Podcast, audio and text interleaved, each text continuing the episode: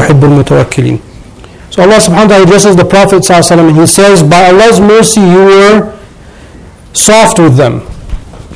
You were lenient with them. Were you to be difficult and tough, they would have, they would have scattered from around you. And of course, we know that the Prophet ﷺ is referred to as Nabi al-Rahmah, the Prophet of mercy. And he was merciful with the people. But this verse reminds us of an important lesson, which is how we deal with one another. A lot of the verses that we've read talk about al-amr bil ma'ruf and nahi al-munkar, enjoining the good and forbidding the evil. And a lot of Muslims, they go crazy with that stuff. You know, they think that their job is to be the Sharia police. You know, you've all been in the mosque when someone's come up to you and your brother, your sister, your prayer is all wrong. You know, brother, sister, your dress is all wrong. Right? Brother, sister, everything, the Sharia, Amr bil Ma'ruf and Nahi al Munkar. Right? That's what Allah says in the Quran. But, but here the, Allah is addressing the Prophet and saying, but there's a way you do that. You have to be lenient with people. And Imam Ahmad ibn Hanbal anhu, he said nine tenths of our relationship with each other is based on letting go. Nine tenths. So if you're a parent and you have children, you know, nine tenths, it's just you have to let them be. Husband and wife, nine tenths, you have to let it be Your friends, your family, your colleague, nine tenths, yeah, that's very difficult. Because when you see something that bothers you, you want to jump in and you want to fix it and you want to micromanage. But Allah says, لو كنت فظا غليظ القلب, were you going to be like that difficult and tough-hearted? لم فض من حال, they would have scattered away from the Prophet ﷺ. And that's what got on the nerves of Quraysh. What got on the nerves of the Quraysh is they said, we've been with uh, Caesar, we've been with Khosrow, we've been with all these people. No one treats their leader the way the Sahaba treat the Prophet ﷺ because they loved him.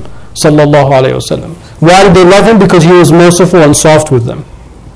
Right? So we are to be merciful and soft with one another. But then the verse continues. Fa'fu anhum. So Allah commands the Prophet ﷺ, He says, let, let him be. Be passive with them. Let them go. وَاسْتَغْفِرْ لَهُمْ And ask Allah for forgiveness for them. Acknowledging, and some of the tafsir talks about you know, the archers in the Battle of Uhud, how they left the mountain and we, we lost that battle, the Battle of Uhud. So here Allah is addressing the Prophet and says, forgive them. Let, let them go, let them be. وَشَاوِرْهُمْ فِي الْأَمْرِ And consult with them in matters. So not only is he telling the Prophet to forgive them and be lenient, but also include them. You know, this is advice also for us of how we interact with each other. And then Allah ends the verse with another piece of advice, which, which is something that's very timely. وَإِذَا عَزَمْتَ فَتَوَكَّلْ عَلَى اللَّهِ And this is like a common Arabic phrase that you know, people will say. If you decide to do something, execute. Because Allah loves those that are reliant on Him. Many times people come and say, oh, I made istikhara, I don't know what to do. You know, like you're waiting for some big cinematic, you know, answer to your istikhara. It's not going to always be like that. If you decide to do something, go and do it. Don't don't be, you know, imma'ah. Allah, the Prophet said, imma'ah. You know, if the people are good, I'll be good. If the people are bad, I'll be bad. The Prophet said, don't be like that. But be a person of substance. If you decide inside you, you know, I'm going to I don't know, I'm going to do this program, I'm going to apply for this job, or I'm going to propose to this person, whatever. If you make a decision inside, put your reliance, tawakkal ala Allah, put your reliance on Allah subhanahu wa ta'ala and go forward and do it. Don't be wishy-washy. Don't jinx yourself out of doing it because Allah loves those who rely on Him. Right? And this is also part of the confidence that Allah is trying to teach us. Is that when we make a decision inside, internally, we have to stick with that decision until you know you hit a you know hit the wall and then okay obviously that wasn't the way you're supposed to go.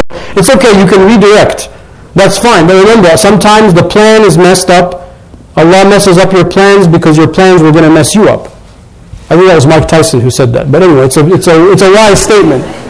Right? He said no. He said so. Mike Tyson said every there's a pl- everyone has a plan for everything until they get punched in the face. That's what Mike Tyson said. Right? So sometimes just because you make a decision and you decide to do something and then you, you wobble and you fall, don't think that that was the wrong decision. This is a really important lesson. When you have something inside you and that seed of intention falls inside your heart to do something, then say tawakkaltu ala Allah. I'm going to put my reliance on Allah subhanahu wa ta'ala and I'm going to do it. And that's why the people before us were able to accomplish unbelievable things in such short amount of time.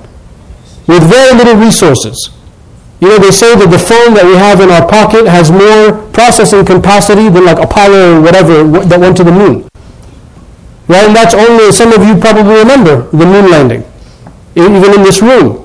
Now imagine the Sahaba and the early, you know, the ancient generations, the kind of resources that they had compared to the resources that we have. But yet they accomplished so much. Because of this issue, because of this verse, they were, they were compassionate with each other. You know, they were, they were merciful towards each other. They were forgiving towards each other. They loved each other. They let people make mistakes. It's okay. You can make mistakes. That's fine. We ask Allah for your forgiveness. No big deal. No one's perfect. But when they decided to do something, they put their reliance on Allah subhanahu wa ta'ala. فإذا عزمت فتوكل على الله إن الله يحب المتوكلين أقول قولي هذا وأستغفر الله لي